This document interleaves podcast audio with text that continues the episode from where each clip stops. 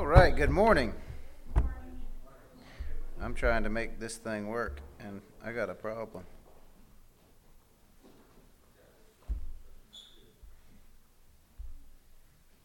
There we go.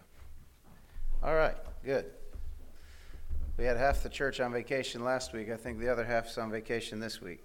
So turn in your Bibles to Acts chapter 18 and also 1 Corinthians chapter 1. We're going to be going back back and forth between these two. Uh, I think I mentioned it last week that we were going to be back and forth, and we really didn't move a whole lot between those two books. We're going to be almost primarily in those two spots today. I need a second bookmark. But First Corinthians, we I, I think I lied to you last. Actually, I told you two lies last week. Uh, before we get into that, though, we uh, how many of you ever been to the Ark Encounter? Have y'all ever been? Okay, good. Uh, if you haven't been, it's a good time. Um, just so much information. Uh, Brother Nitin was smart, so they sell a book in the library or the bookstore down there that has all of the pictures of every slide as you go through the museum in a book, so you can go back and kind of take your time reading through it. Um, the first time, that was our second time there. The first time we were there was in 2020, right when COVID was kind of, it had, a, it had been going, but it was, uh, I think, November of, I think November of 2020 we went. And I think we were like one of the only cars in the whole place. We weren't even sure if it was open when we got there, or it looked closed. But um, anyway, we, we were able to take our time, and then we were there on Friday, and it was busy man, just a crowd, you know, easing their way through all the things. So it was good though. Uh, we had a good time. Uh, the drive was not too bad. The company was good, so that's good. Nitin and Neha rode with us, so we had a good time. If you haven't been, I'd encourage you to go. Uh, it's it's a really good trip. Acts chapter 18, 1 Corinthians chapter 1. Uh, the the I told you a lie last week about, I think when we answered the questions, when we were reviewing, I asked where was uh, 1 Corinthians written from, and somebody said Rome, and I said, very good, it was not Rome. And we know that. I don't know what I was thinking. I have it written down right there. It was, it was written from Ephesus, and we're going to talk a little bit about that today. But uh, 1 Corinthians was written from Ephesus, and we'll look at that timeline a little bit. Brother Josh has this map back up. I'll uh, hopefully get you some more pictures uh, next week for our lesson, but this week it's kind of, we're going to base a lot of what we're looking at right here um, at Paul's second missionary journey. But Acts chapter 18, well, let's, let's pray and then we'll get into it. Uh, I don't want to forget to do that. Father, I thank you for this day that you've given us. God, I thank you for the opportunity we have uh, to study your word. God, I thank you for the opportunity we have to study it in freedom uh, with, without any uh, having to look over our shoulder and, and try to make sure the government or anybody's not watching. God, I just thank you for that freedom. I pray that we would take advantage of that, that we would uh, um, look at it as a, a large responsibility to, uh, with the freedoms we have, to, to study your word and to not take that for granted. Pray that you would bless this time we have together. In Jesus' name I pray. Amen. So, the second missionary journey of the Apostle Paul actually starts in Acts chapter 15. And uh, I, I would like to look at that the whole way through. Um, I might hit some highlights a little bit later, but you'll see in Acts chapter 15, and it might even say, yeah, on the bottom there, Acts chapter 15, verse 36 is basically where the second missionary journey starts. Uh, it says, This is where Paul and Barnabas split. And some days after Paul said unto Barnabas, Let us go again and visit our brethren in every city where we have preached the word of the Lord and see how they do. So they're getting ready to head back out and just do a big tour of all the churches that they were at on their first missionary journey, uh, the churches that they started. And uh, so that's where it starts, Acts chapter 15, verse 36. They have a uh, little bit of a disagreement there. Barnabas goes a different way, takes John Mark. And we know later in the Bible, right? Paul says, hey, bring John Mark. He's profitable to me. So that tells you uh, Barnabas was able to get him back on track and uh, get him back working for God. But we don't really hear much at all about Paul, uh, Barnabas and John Mark's missionary journeys here. it, it switches right back to Paul, and he takes Silas, verse 40. And Paul chose Silas and departed, being recommended by the brethren unto the grace of God. And he went through Syria and Cilicia, confirming the churches, and then it just goes on. But the origin of the church at Corinth, if you look at Acts chapter 17 and verse 32. Acts chapter 17, verse 32. The Bible says, And when they heard, so, okay, so if you back up a few verses, you'll see that he's at Athens. He's on Mars Hill. Somebody tell me what happened on Mars Hill?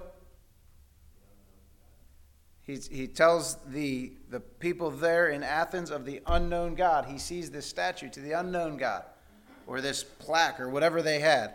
Uh, it says in verse 23, Acts chapter 17, For as I passed by and beheld your devotions, I found an altar with this inscription to the unknown God. So maybe not even a statue, just an altar. They don't. So just in case they missed any, and uh, me and me and Nitin were talking about that uh, on the way home a little bit. You know, who, how did they come up with these gods? But anyway, in Athens, there on Mars Hill, they have an uh, altar to the unknown God. Almost every time I say it, I want to say the tomb of the unknown soldier. Every time I say it. But it's to the unknown God, whom therefore ye ignorantly worship, him declare I unto you. And so Paul talks about this unknown God, talking about Jesus Christ, God himself. And uh, verse 32, though, see what happens when he preaches to them. And when they heard of the resurrection of the dead, some mocked, and others said, We will hear thee again of this matter. Verse 33 So Paul departed from among them, from the, from the Athenians. Howbeit certain men clave unto him and believed, among the which was Dionysius, the Areopagite, and a woman named Damaris, and others with him. So Paul leaves Athens because of their apathy, really. The, verse 32 tells exactly what their mindset was. When they heard of the resurrection, some mocked and others said, eh, we'll, we'll talk to you again about it. They're not excited, really. Uh, not necessarily, all of them are not opposed to it, but they're, they're not really excited. And so Paul moves along, and the next, if you see, he's in Athens, just to the, just barely northeast of Corinth. And he, so he goes from Athens and he moves along to Corinth. And that's where we pick up in Acts chapter 18. After these things, Paul departed from Athens and came to Corinth. This is, this is the first time he's been in Corinth. He didn't go to Corinth on his first missionary journey. And we're going to take our time going through this. I don't want to, I don't hope I don't get stuck and, and draw it out too long, but we've already talked about some of these things. So, what we're doing here is we're going to look at the origin of the church. We're going to look again at the date that, that uh, 1 Corinthians was written, just so we have our minds again. We keep reviewing and reviewing. It'll hopefully start to, this picture will come into mind. You can, you can, uh, that's the problem with school. They, we move through information so quickly. If it's not reviewed and reviewed and reviewed and reviewed, you forget it. Okay, so you you know it, and when somebody says it again, you'll remember, but uh, you can't pull that out of your own memory bank. So we're going to keep reviewing these things, uh, and then we're going to look at the chronology of events, uh, kind of how how this happened between Paul's missionary journeys, when he wrote it, what was going on when he wrote it, and then the last thing we're going to look at today and this will finish, completely finish our introduction. This is the second lie I told you last week. I said, I think we're done with our introduction. We're not. We're still in the introduction. And next week we will get into the actual content of 1 Corinthians. But the end of the lesson today, I want to go through.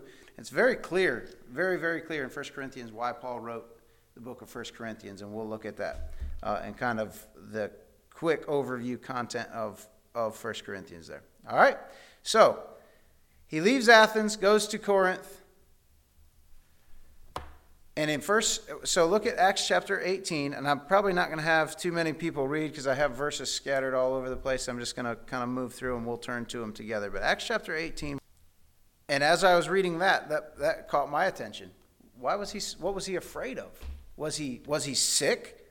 Or it says weakness. So you know, fear doesn't, I mean, it can bring weakness, but maybe it was a weakness in his spirit of, man, I don't want to do this.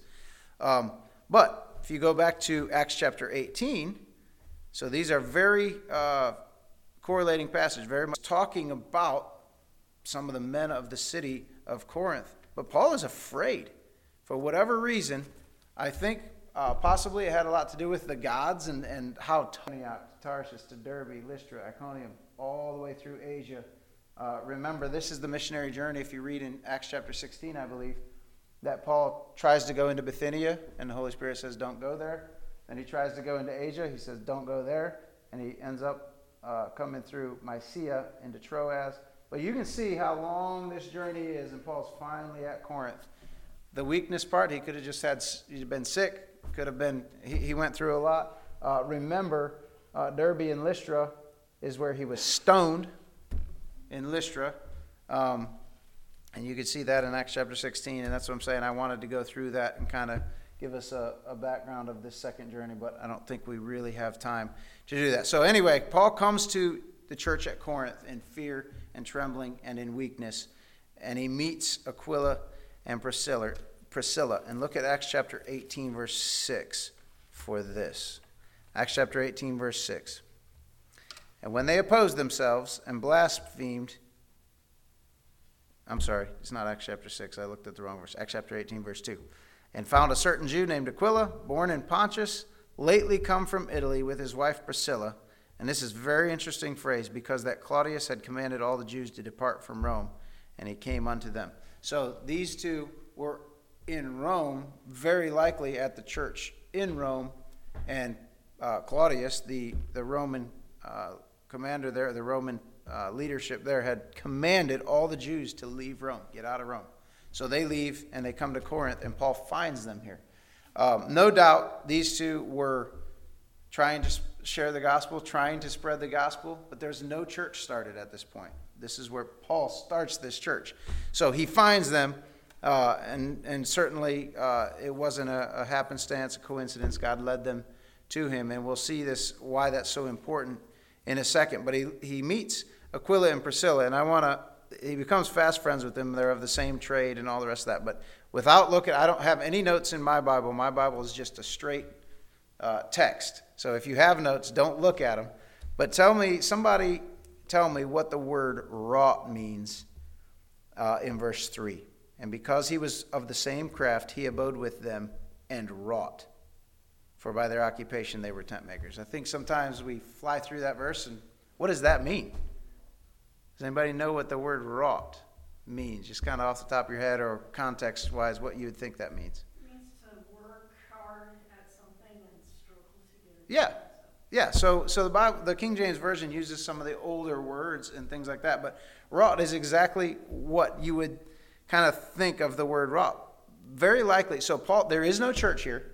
Paul's not really being supported, so he would have had to work as a tent maker to to provide for himself. Um, that's exactly what the word means. He because he was of the same craft, he abode with them and wrought and worked for his living making tents because they were of the same craft. So he stays with them. Probably works for them, really. Uh, he doesn't have his own business going on here, but he's probably working for Aquila and Priscilla, and they become fast friends. And so what we're doing, we're giving you a, a background of, of the origin of this church. All right?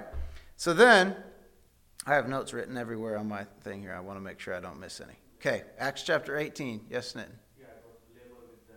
Yeah, he, he just labors with them. But, but more importantly, I think, is that he's not doing it as a favor for them. He's not helping them out because I'm staying with you. This is him providing for himself uh, because he doesn't have any support coming in. And later, we'll see in 1 Corinthians, um, late in the book, actually, actually 1 Corinthians chapter 16, he says, now concerning, uh, what, what, what word does he use? Now concerning, it's not gifts. But 1 Corinthians chapter 16 is the first time he really uh, addresses being supported. Uh, what word does he use? That's all I'm looking for. Concerning the collection for the saints, as I have given order to the churches of Galatia, even so do ye. So, anyway, at this point, he doesn't really have uh, any support. And he does get some later. Uh, some of these, the, the Bereans and the Thessalonians start supporting him, he's so thankful for that later, but right now he's, he's working for his own living. All right, now Acts chapter 18, verse 6. Who did we say last week, and maybe it was the week before as well? Who did Paul, why did Paul choose some of the cities or these cities that he went to? Does anybody remember why he chose these specific cities? Who was there that he was going after? He was going after Jews. Okay? So if in Acts chapter 18, verse 6, as soon as he gets to Corinth, verse 6, he says, And when they, well, and when Silas and Tim, Timotheus were come from Macedonia, Paul was pressed in the Spirit, testified to the Jews that Jesus was Christ in verse 6. And when they opposed themselves and blasphemed, he shook his raiment and said unto them, Your blood be upon your own heads. I am clean. From henceforth, I will go unto the Gentiles. So he goes to the Jews first in Acts uh, chapter 18 there in Corinth, and they don't listen to him. Now, the interesting phrase there, he shook his raiment, I think we kind of know what that means. Uh, it's very much a reference in Matthew chapter 10. You don't have to go there, but I'm going to because I want to read it to you. But Matthew chapter 10, it's, it's exactly a reference back to what Jesus Christ told the apostles to do. Matthew chapter 10, verse 14. And whosoever shall not receive you nor hear your words, when ye depart out of that house or city, shake off the dust off your feet. Verily I say unto you, it shall be more tolerable for the land of Sodom and Gomorrah in the day of judgment than for that city. So that's what Paul's doing here. They won't listen. He shakes the dust off his raiment and says, I'm going to the Gentiles. And that's, that's what that reference is there. All right. So Matthew chapter 12, um, it talks about the unpardonable sin and that's what he's referencing in the last part of chapter uh, verse 6 your blood be upon your own heads. There's one sin that is unpardonable. And people talk about this fairly often. Uh, some people get it completely wrong. What is that unpardonable sin? Uh, brother brother kevin beat you. Rejecting christ. Re- the rejection of the holy spirit and his leading you to christ. You reject that that's unpardonable. That does not mean that you reject him once, you can't get saved. It means that if you die having rejected Christ, that is the only sin that sends you to hell. It's not, you know, wicked lifestyle. It's that sin, rejecting Christ, is what sends you to hell. So, anyway, that's what he's saying there. The end of verse 6 Your blood be upon your own heads. I tried to tell you, you won't listen. He moves on to the Gentiles. Okay, now we have him in verse 7 Paul departed thence and entered into a certain man's house named Justice, Justus, one that worshipped God, whose house joined hard to the synagogue. Justice was definitely a Jewish proselyte. So he was a Jew that had become a Christian, and Paul goes and, and stays with him there. Uh, and his house was right up against the synagogue.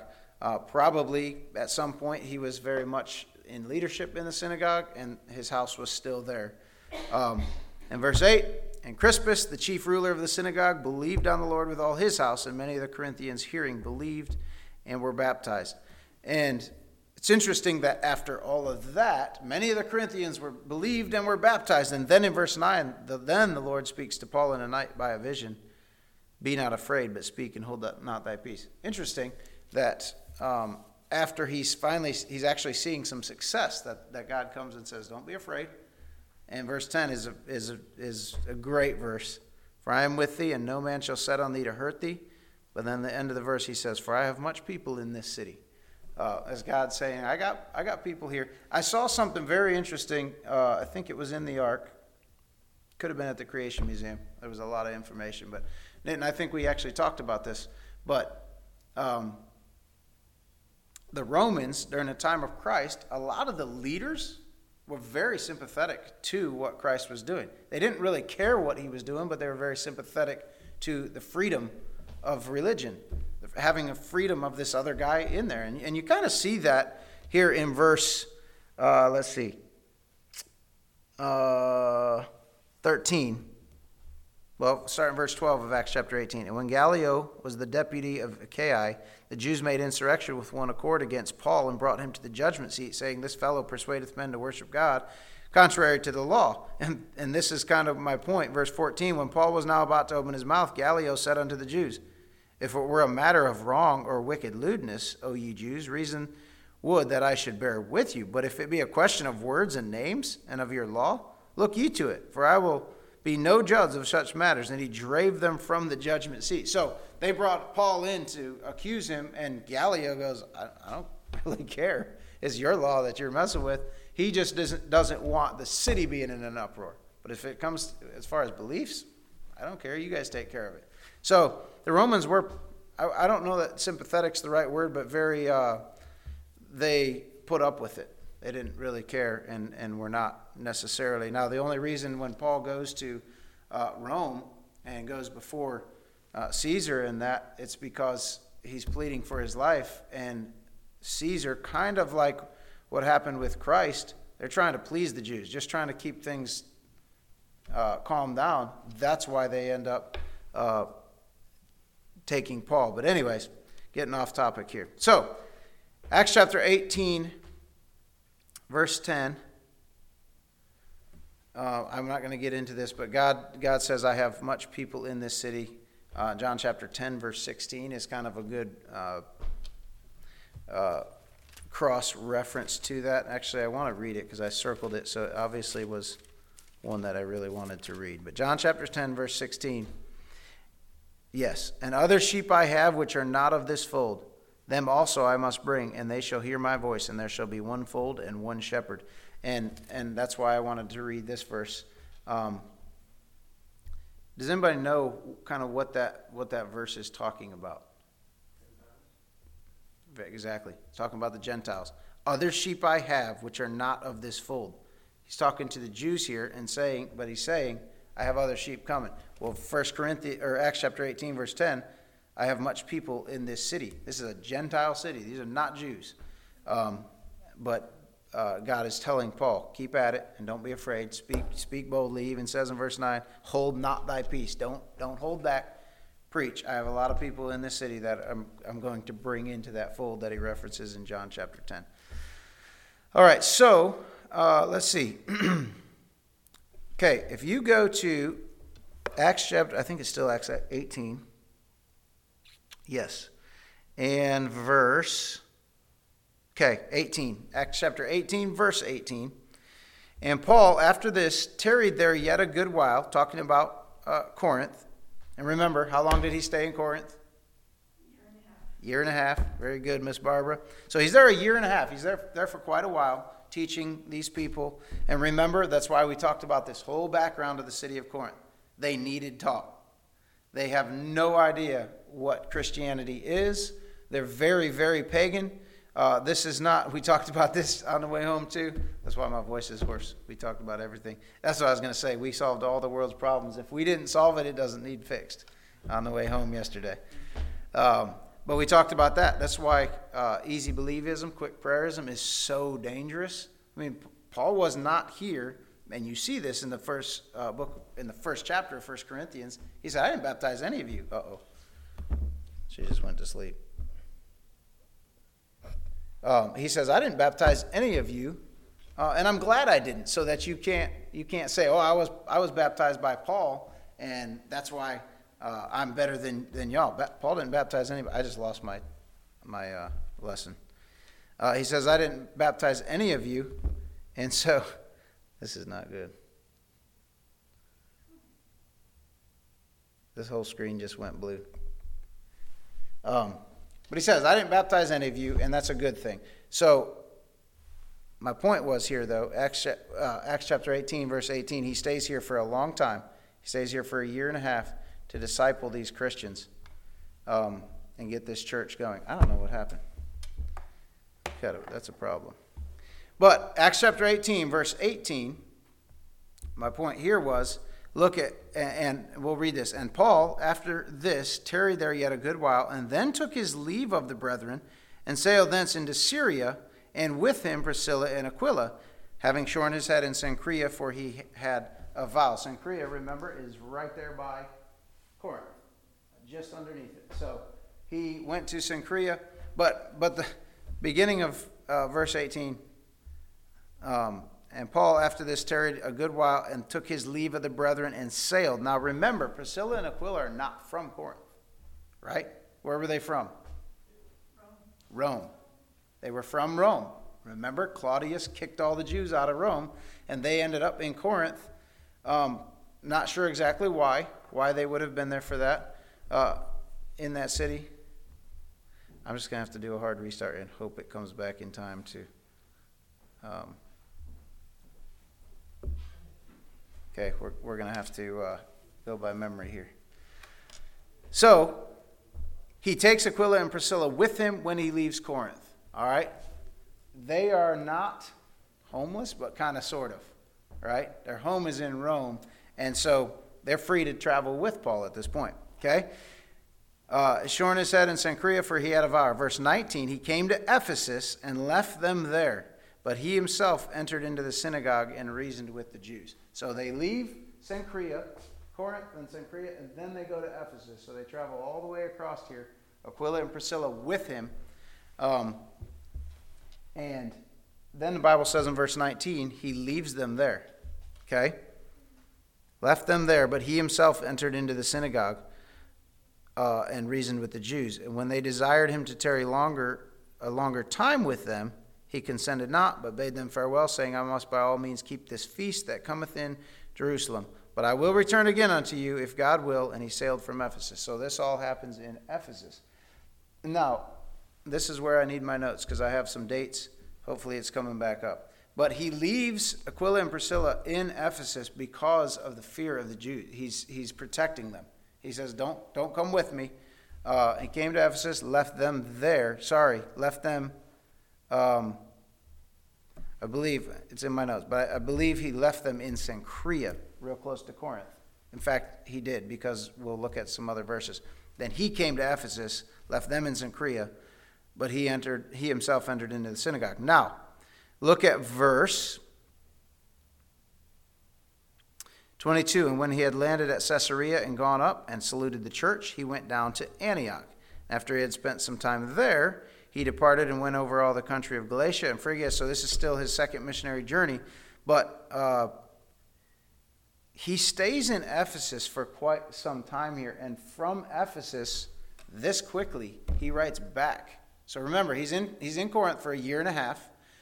Very likely, some of these issues were happening uh, pretty early on, but he, he moves to uh, Ephesus. And I am sidetracked, so sorry. I got to get back in here. But he moves to uh, Ephesus, and from Ephesus, because he stays there quite a long, quite a while too, uh, between three and six months in Ephesus. Okay, and then he writes First Corinthians from Ephesus, so he's writing pretty quickly right back to them. This that's a pretty short time frame for this church to go off the rails. Okay, is my point here. Um, but look what Aquila and Priscilla do when they stay at Cenchrea in verse 24, 23. And after he had spent some time there, he departed and went over all the country of Galatia and Phrygia in order, strengthening all the disciples. And a certain Jew named Apollos, born at Alexandria, Egypt, an eloquent man and mighty in the scriptures, came to Ephesus. Okay, so I could have been wrong. Sorry, my notes are gone. Um, and so I think maybe Aquila and Priscilla are in Ephesus here. Sorry. Verse 26. Yes, because that's where I'm getting to.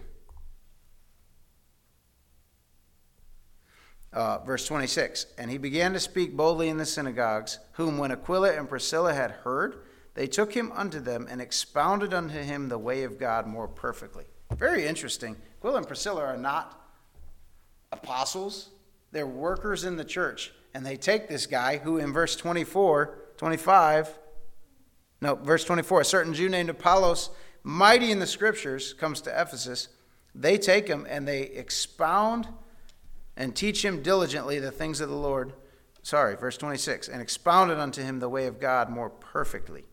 And when he was disposed to pass into Achaia, the brethren then the brethren wrote according exhorting the disciples to receive him, who when he was come helped them much which had believed through grace. For he mightily convinced the Jews, and that publicly, showing by the scriptures that Jesus was Christ. Achaia is back here, uh, Cenchrea and Achaia. Those are the two around Corinth. So he's back.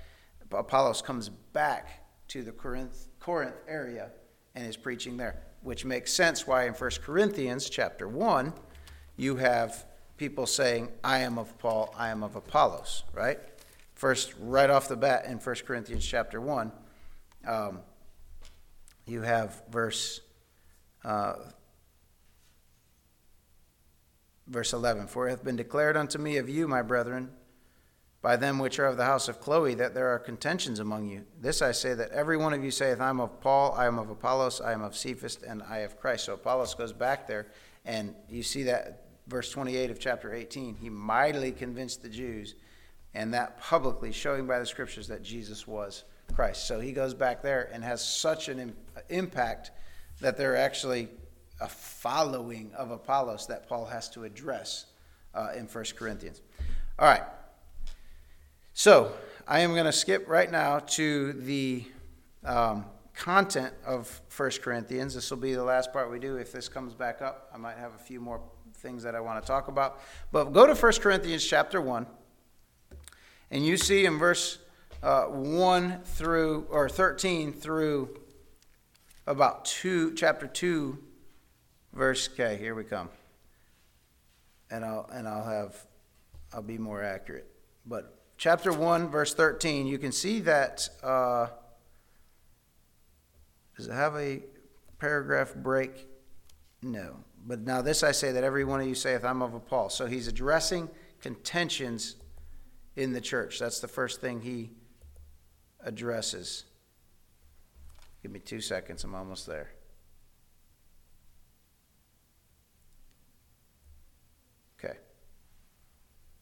I don't know what happened with that. Hopefully, it doesn't do it again.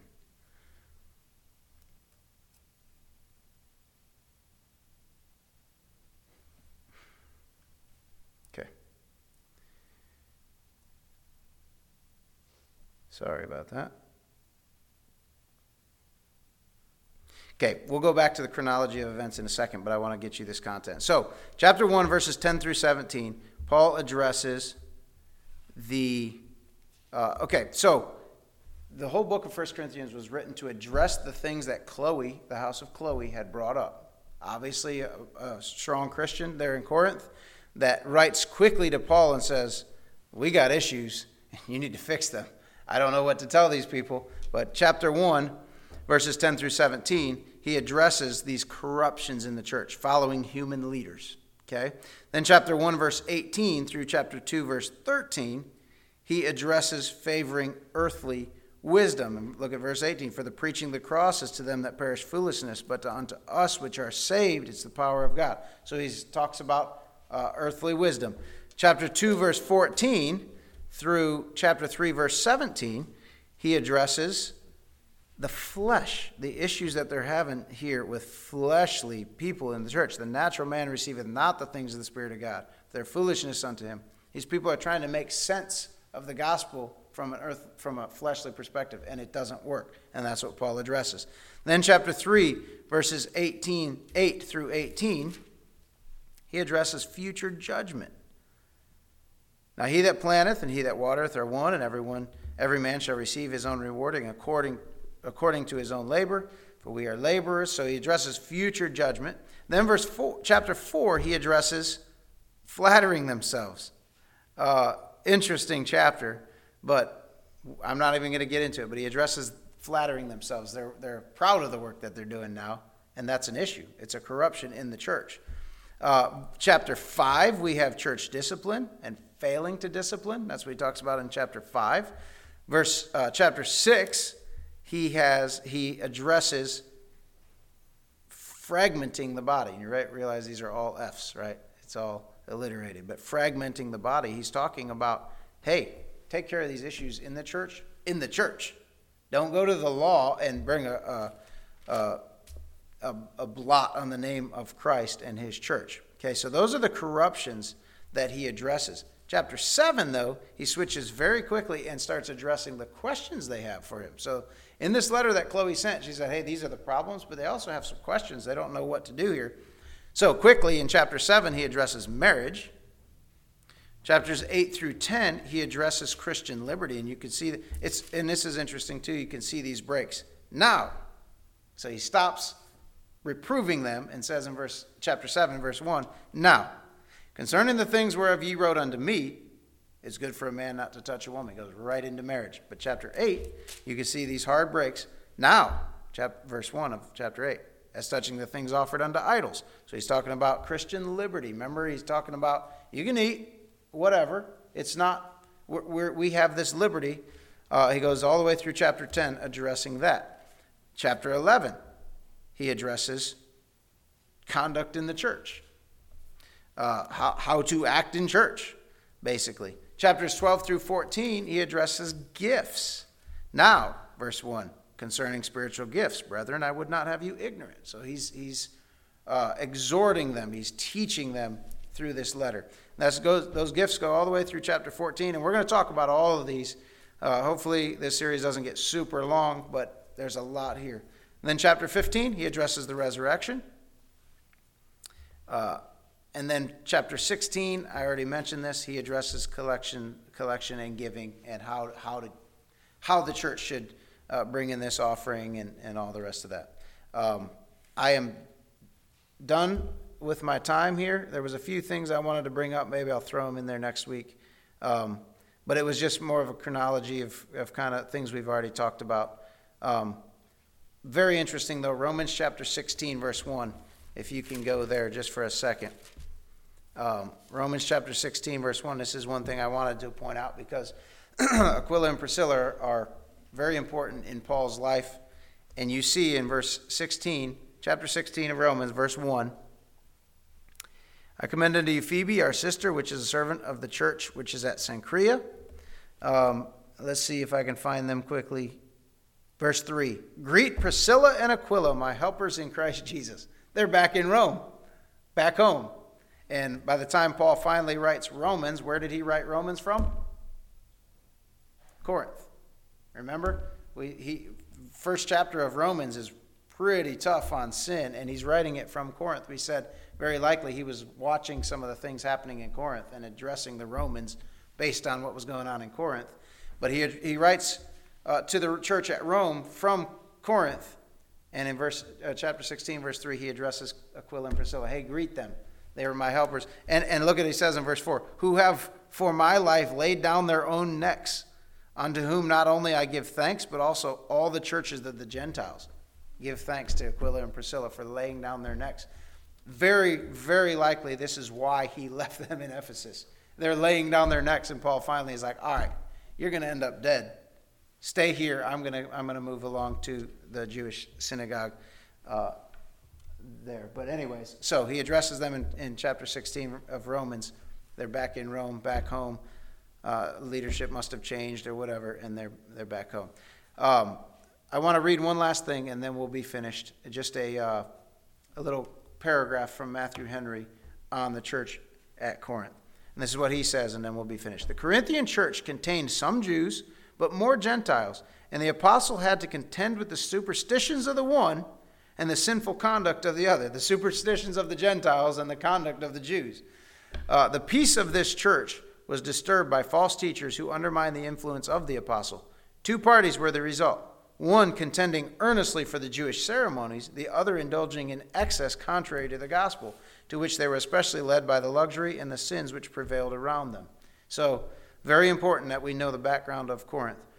The epistle was written to rebuke some disorderly conduct of which the apostle had been apprised, and to give advice as to some points whereon his judgment was requested by the Corinthians. Thus, the scope was twofold one, to apply suitable remedies to the disorders and abuses which prevailed among them, and two, to give satisfactory answers on all the points upon which his advice had been desired. The address and Christian mildness, yet firmness, with which the apostle writes, and goes on from general truths directly to opposing errors and evil conduct of the Corinthians, is very remarkable. He states the truth and the will of God as to various matters with great force of argument and animation of style. So that's what Matthew Henry says about 1 Corinthians. Uh, but it is very interesting. Paul is not, it, I, I think it's also interesting that he calls out the name of the house of Chloe. He says, Hey, I've heard some problems from Chloe. and it, it makes me think she, when she read the letter, she's probably like, Oh, man. Maybe not. Um, but Paul is saying, Hey, I've, I'm not hearing this second, third, fourth hand. I'm hearing this from somebody in the church there y'all have some issues. I'm going to address them. But he does it very, very lovingly and almost as a father that is trying to teach, not necessarily discipline, just teach, hey, you can't do that. This is why. And then in chapter 7, he goes straight into, okay, you had some questions. I'm going to answer those. So we will get into the content of 1 Corinthians next week. We'll start right in, in chapter 1 and we'll get going on it. So we spent four weeks on the introduction, but I think it's very important to understand where the mindset of the Corinthians is at, where Paul is at. We saw today he's he's scared, he's he's nervous, and God says, "Don't be don't be afraid. Get in there and teach them. I have a lot of people here that I want to add to the fold, and I need you to to teach them so they can get there." All right, let's pray. And we'll be dismissed. Father, I thank you for this day you've given us. Thank you for another opportunity again to open your word. God, I just thank you for so much in it uh, if we study and, and uh, cross reference and look at other passages, there's so much there that we can learn. God, I pray that we'd be good students of your word. God, I pray as we uh, get into the next hour that you would uh, just be with our pastor, that you'd fill him with your power, give him the words to say. And God, I pray that you'd be with our hearts, that we'd be soft and moldable and uh, ready to receive what you have for us this morning. In Jesus' name I pray. Amen. We're dismissed.